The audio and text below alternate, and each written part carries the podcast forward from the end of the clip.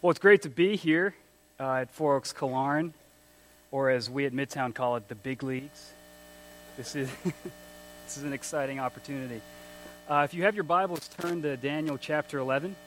That's where we're going to be today. That's what we've been going through. Uh, if you're new, a series in Daniel looking at what it looks like to be God's people in a hostile world, God's people in exile. And uh, Daniel 11 is, if you've ever read Daniel, Daniel 11 is a tricky passage. It's a very challenging passage. It's a very long passage. Uh, I was talking to Josh yesterday, and he was like, You got, you know, 40 minutes. I'm like, Oh, that's perfect. 35 minutes to read the chapter, five minutes to actually explain it. That'll be awesome. But I think Daniel 11, it, it is a challenging passage, but I think it's challenging in, a way, in ways that we might not expect. I think it's a very powerful passage of Scripture and a very important passage of Scripture. Now, Daniel 10 through 12 essentially forms one unit. It's one vision. It's the final vision of Daniel's life. And in Daniel 10, we meet Daniel. He's 85 years old. He's this grizzled, hardened, you know, man of God. Just imagine him with this like Clint Eastwood squint on his face. And he has lived quite a life and we find him and he's mourning. He's mourning and fasting. He's been mourning and fasting for about three weeks. And the reason that he is mourning and fasting is because he has heard that the returned exiles from Babylon, the people that he's lived with for over 70 years in exile, many of them who have returned were trying to rebuild the city of Jerusalem. And they encountered a lot of hardship. They encountered a lot of opposition. And you read that in Ezra and Nehemiah. And so the returned exiles finally get what they've been praying for their whole lives for God to bring them out of exile. And there's all this hardship, and there's all this opposition, and there's all this pain and disappointment. And they're wondering, where's God in all of this? And Daniel is wondering the same thing as well. And so he's asking and seeking the Lord and wanting to know the future of his people. And so God sends a messenger to him in Daniel 10 to answer that question What is the future of the people of God? And he doesn't give him a message of comfort. Instead, it says he gives him a message of great conflict, a vision of war. And you might wonder, as I'm sure Daniel wondered, why do we have Daniel 11? Why do we have this revelation? What is the point of in our darkest hour when I'm trying to figure out what's going on with the people trying to rebuild their nation? Why are you revealing to us a future of hardship, trials, and opposition? What does Daniel 11 have to do with us? Now, Daniel is 85, like I said, so he's not going to see the fulfillment of this vision. This is for the days ahead. But this prophecy is given to him so that he would know how to encourage and instruct future generations on the world that they're going to inherit. This world of great conflict, this world where the, the system of sin and the world is going to attack and try to oppress the people of God. How do we be faithful in that? I love this quote uh, I read in a commentary. It says If your Christian life moves daily from triumph to triumph, as you, efforts, as you effortlessly grow in your knowledge of God and your victory over sin, then you can probably skip this chapter. However, if you know what it is to struggle and fail when you attempt to do what God has told you to do, so that you find yourself wondering why you should even bother to try again, then this chapter is designed for you. We're willing to walk through Daniel 11, I think something profound will happen. I think the idea of God's sovereignty will go from this abstract concept in our minds and it'll land on us in a fresh, new way. And we'll actually get to walk through and feel and see the amazing sovereignty of God. And that's the foundation for our endurance for the days to come. I think there's three charges for us that we can draw out of this text. I am going to go through it, but I'm not. I'm going to do sort of a, a highlight reel of this passage, so I can't go into detail on every little thing. But hopefully, we can draw out these three commands, these three charges to us as God's people. We need to pray, we need to resist, and we need to obey. Pray, resist, and obey. You guys ready to roll? All right, let's do this.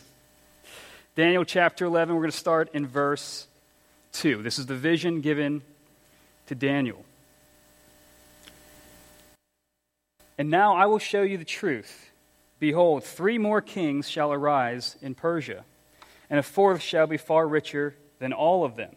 And when he has become strong through his riches, he shall stir up against all the kingdom of Greece. Then a mighty king shall arise, who shall rule with great dominion and do as he wills.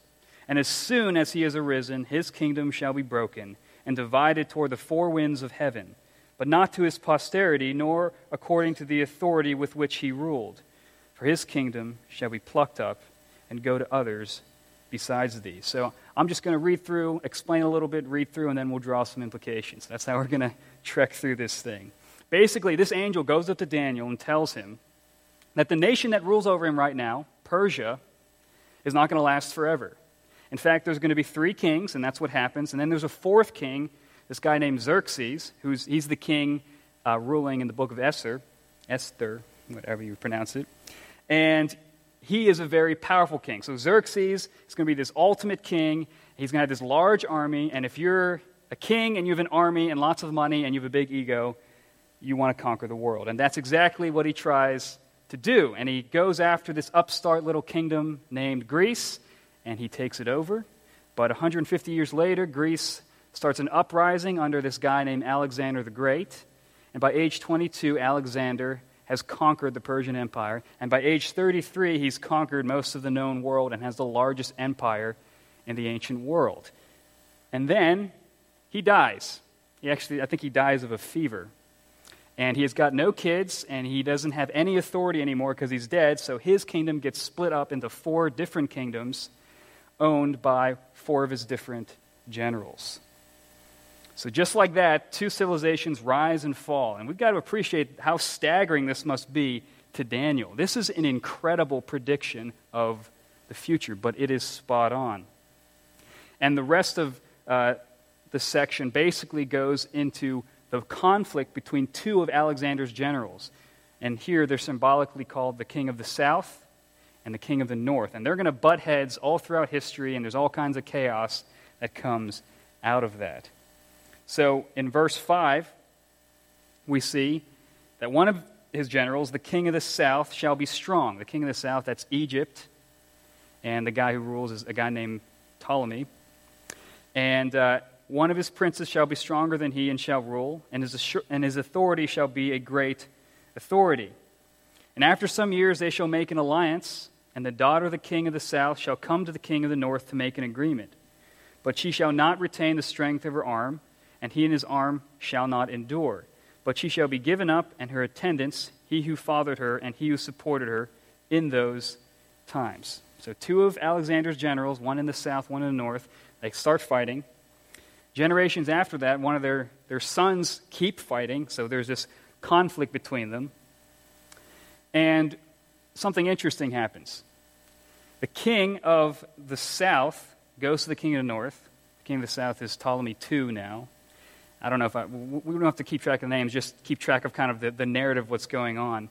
The king of the south goes to the king of the north, and he gives his daughter, this woman named Berenice, to the king of the north for an alliance. And in his mind, he goes, Well, you know, you can marry my daughter, and maybe we can have peace. The king of the north likes that, because then if they have an heir, their kid's going to have two royal bloodlines, and that's good politically for him.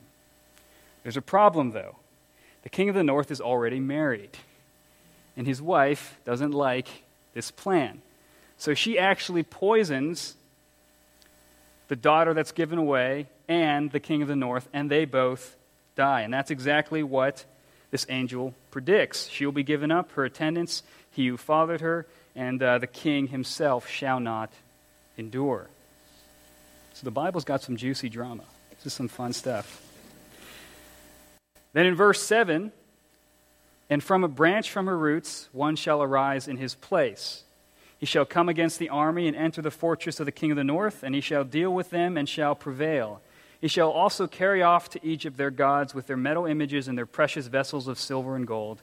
And for some years he shall refrain from attacking the king of the north. Then the latter shall come into the realm of the king of the south but shall return to his own land. So Berenice, that's the daughter that was given away to the king of the north, who gets poisoned. She's got a brother who's really mad that that happens. So he, that brother actually takes over the kingdom of the south, Egypt, and his name is Ptolemy III.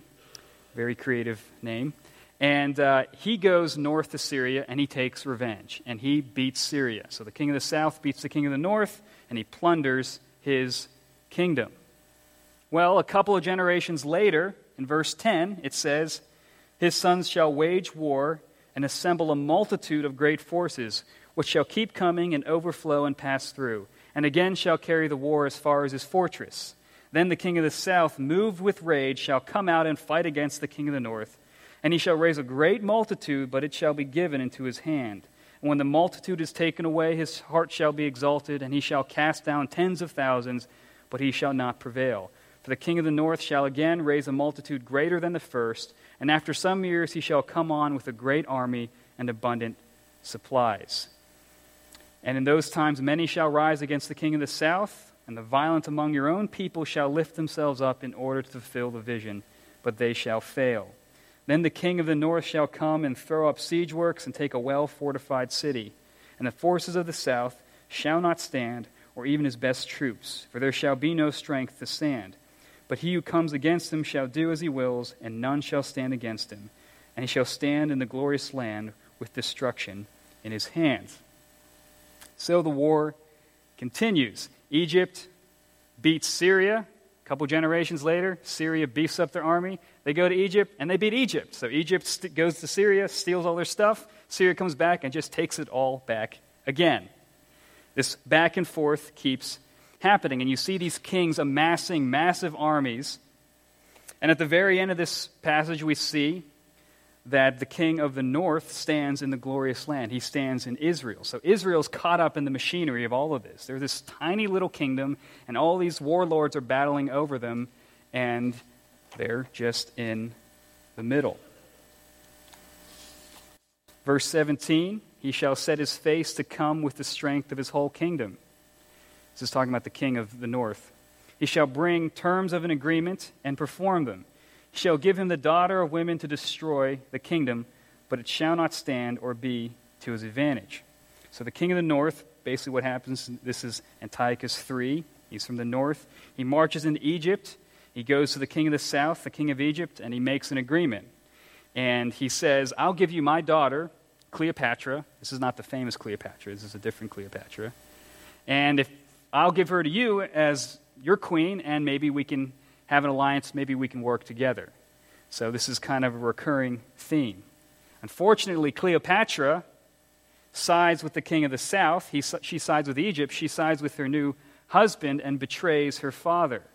And so her father, the king of the north, is pretty angry about that. So in verse 18, we see afterward, when he gets betrayed by his own daughter, he shall turn his face to the coastland and shall capture many of them. But a commander shall put an end to his insolence. Indeed, he shall turn his insolence back upon him.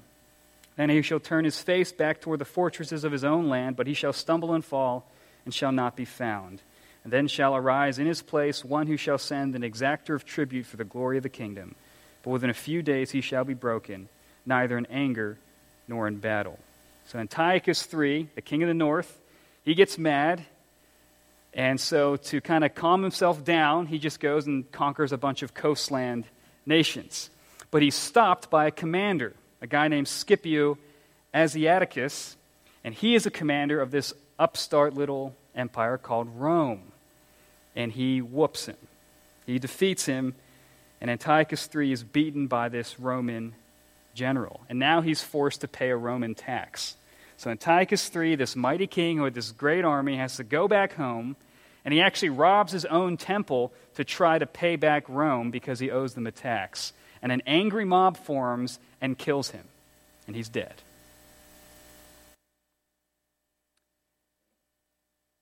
Are you overwhelmed? well, you should be. because makes you really realize how small and insignificant and out of control you really are.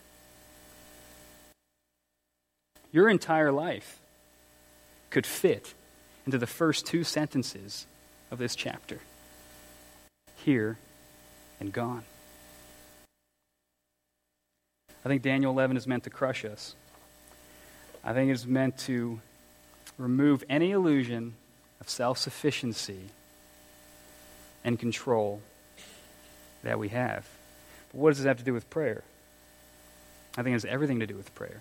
The sovereignty of God is the fertile soil of prayer. And I think the greatest enemy of prayer is not war, pain, suffering, or even despair.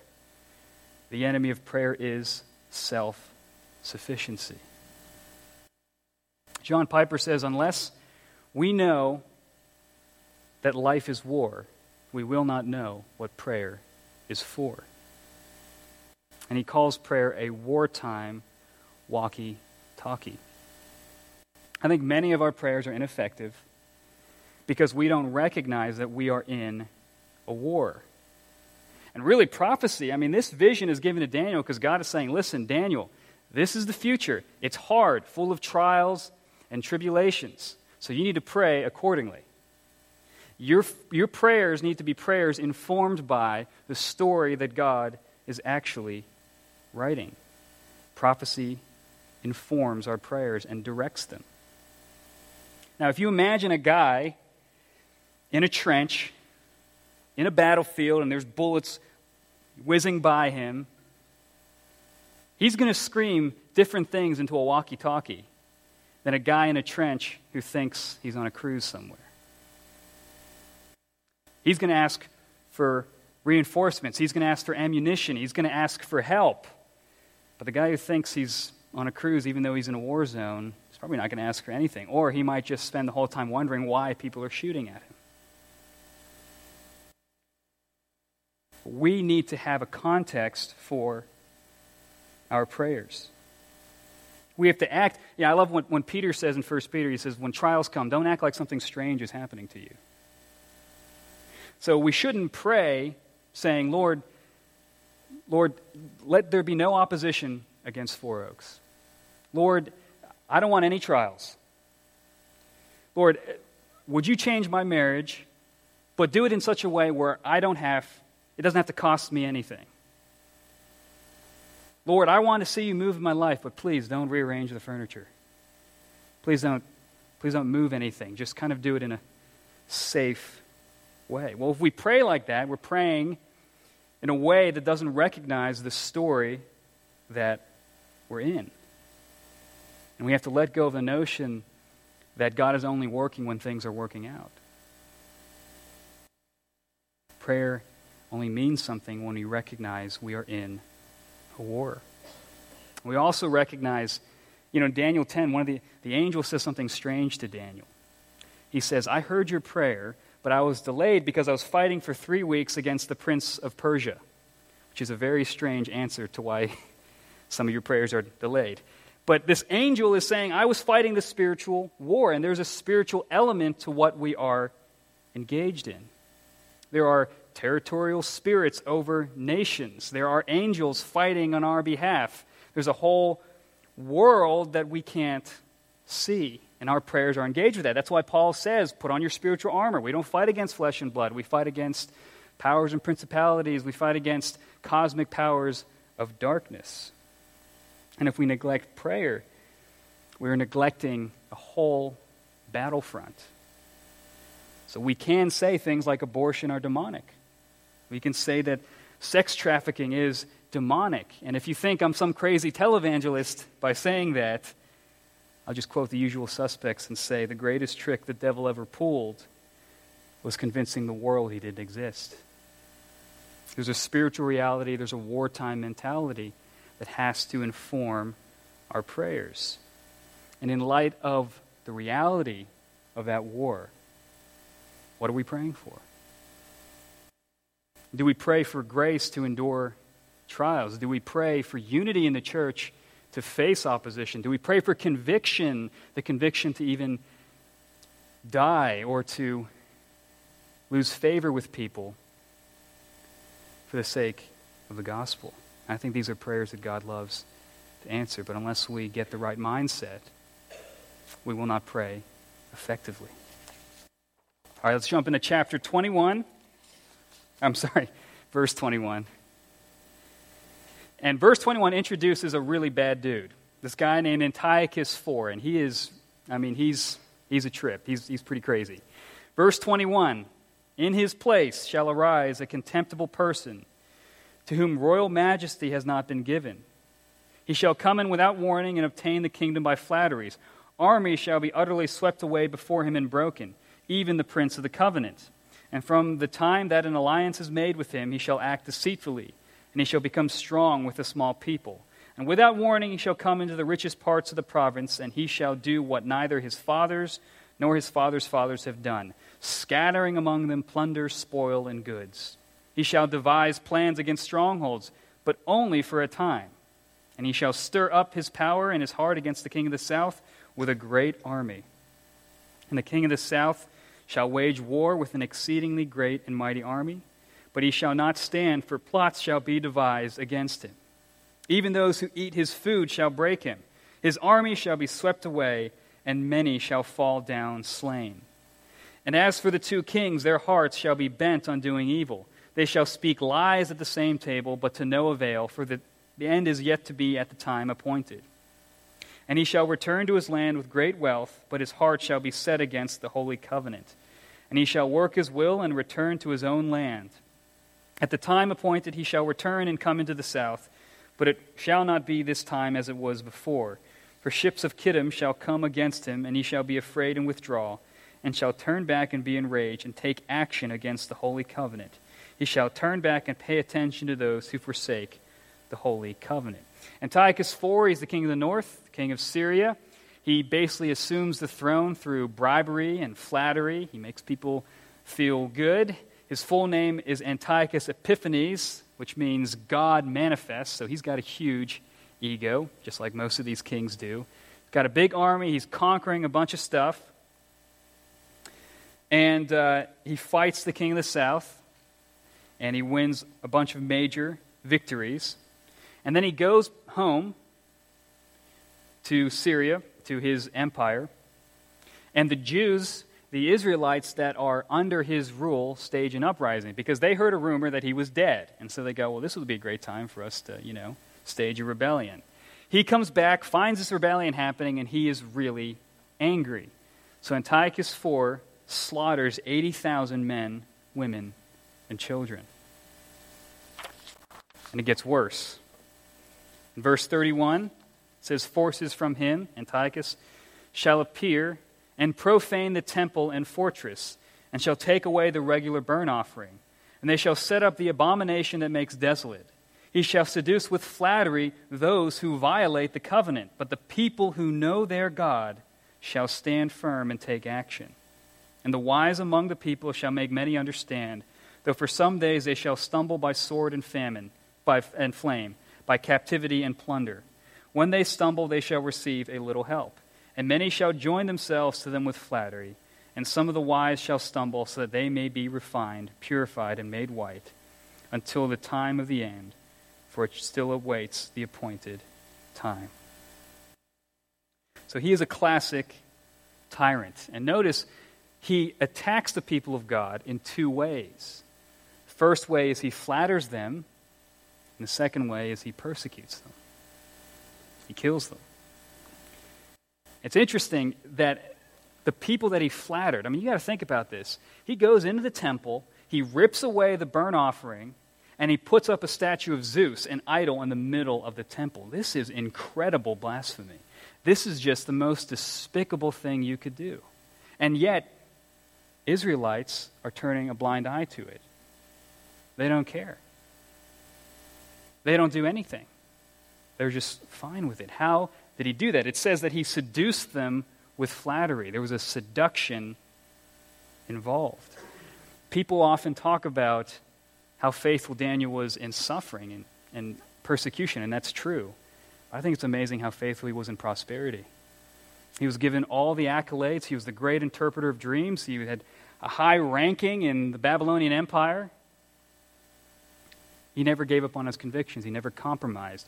And here's why he knew Babylon wasn't going to last forever. He knew Persia wouldn't last forever. He knew every kingdom wouldn't last forever until the everlasting kingdom of God would come. So, what is the point of being exalted by temporary kings? He would never trade the eternal kingdom for a temporary one. And the tough thing about these persecution passages is because, you know, I mean, one of the wonderful things about living in America is I don't think we have to face this kind of persecution. It's one of the great freedoms that we have. But there are pressures and there are flatteries that can detract us from convictions. I'll give you an example. I can say racism is blasphemy against God. Homosexual marriage is blasphemy against God. Okay, now both of those are affirmed by the Bible. Both of them are sin. But when I said one of them, I probably there was probably a hearty amen, and the other one, you might have felt a little, you might have winced a little bit. And even when I was writing that, I felt that tension.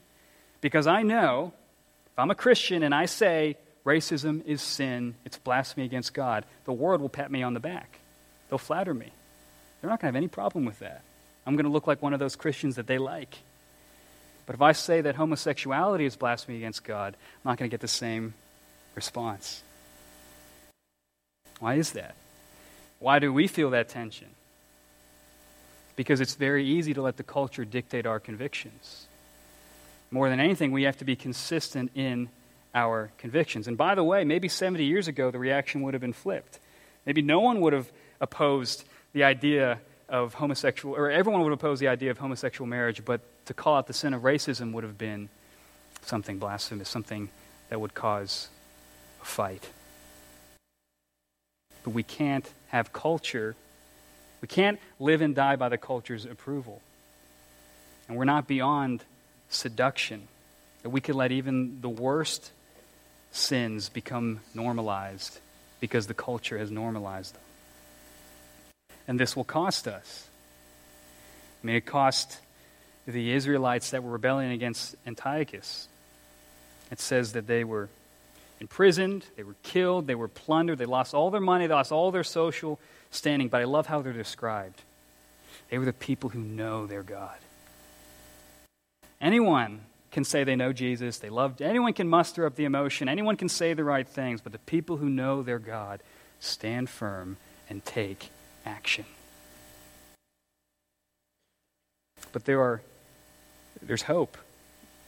There's, there's hope. Why does this suffering happen to God's faithful people? It says in verse 35 so that they may be refined, purified, and made white until the time of the end. That's a great reassurance. I mean, count your trials a joy. Not because suffering or pain is fun, but you've got to love the idea of the process of God refining you, of God molding you through your suffering. And so you got to imagine these people, they're going, look, the worst you can do to us is be God's instrument to purify us. The worst you can do to us is to create in us the kind of godly character that God wants to create. And so when we face opposition, when you face opposition at your workplace, in your family, with prodigals, any of the heartbreaking things that come in your life, you don't have to love the pain. But you can rejoice in the process. This is God working, this is God moving. And I love how he has absolute sovereign control over the length of the trial. He says, You're only going to suffer until the time of the end. There's an appointed time for your trial to end. And it won't end a day sooner or a day later than God has ordained. Oftentimes, seems to be a lot later than we would like it to last but we can trust the character of God. God has handcrafted, has perfectly calibrated every trial, every persecution, every disappointment for your eternal good, to mold in you a specific kind of character, to mold in you a specific kind of hope. God is not careless with his people. And Antiochus IV does die. And the suffering does end. And compromise may bring temporary comfort, but it leads to judgment, leads to destruction. But conviction will bring suffering, but ultimately leads to glory. And that's the story of God suffering then glory, death then resurrection. God has fine tuned our trials. And gets crazier. This next section is tricky because uh, people kind of debate over whether we're still talking about Antiochus IV or we're talking about a future leader. Some people think uh, it's talking about Herod the Great.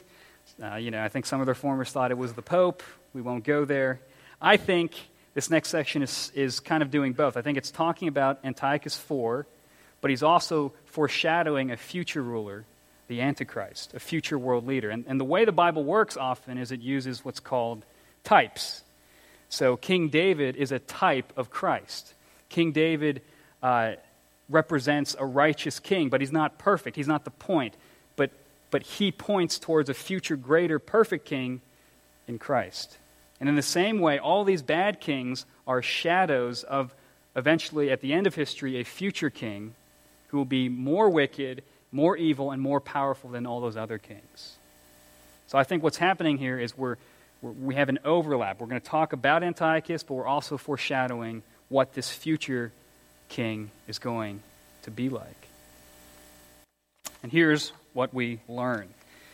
Verse 36 And the king shall do as he wills, he shall exalt himself and magnify himself above every God, and shall speak astonishing things against the God of gods and he shall prosper till the indignation is accomplished.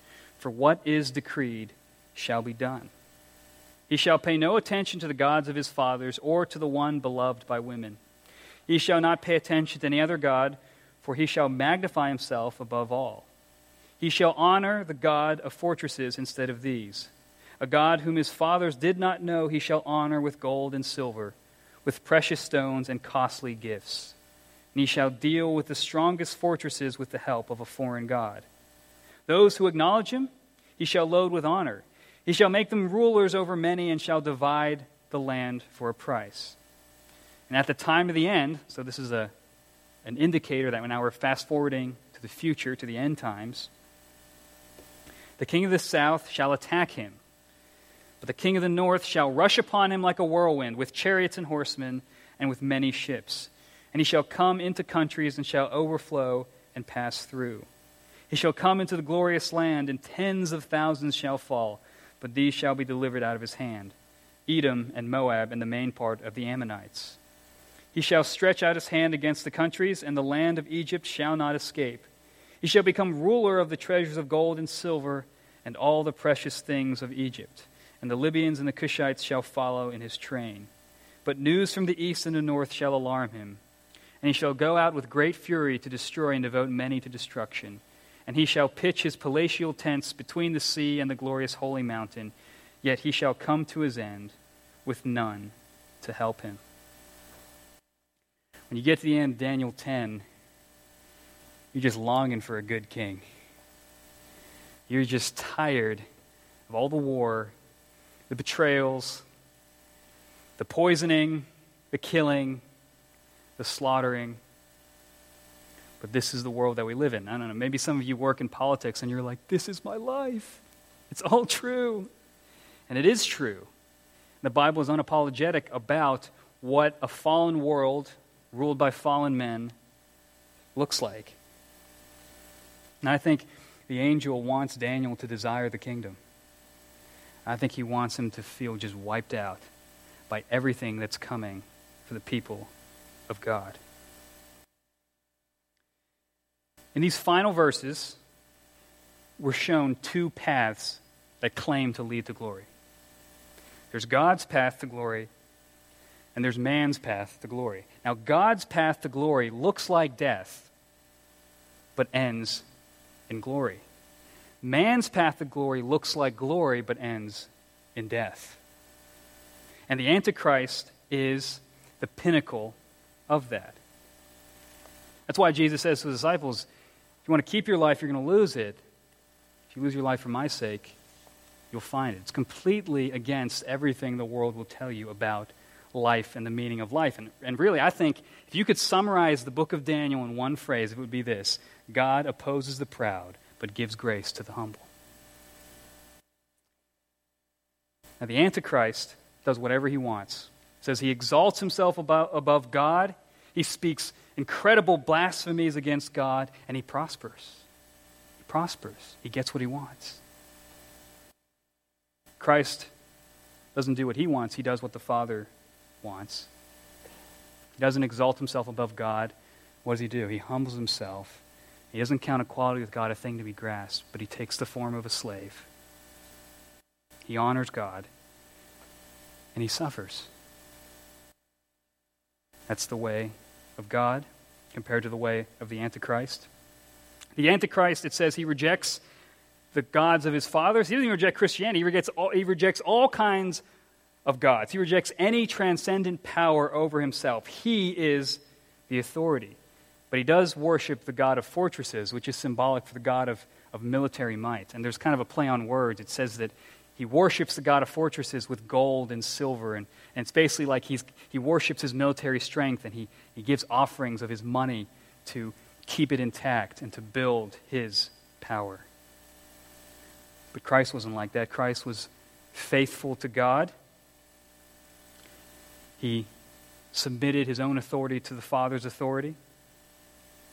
He counted others more significant than himself. He didn't make himself more significant than others.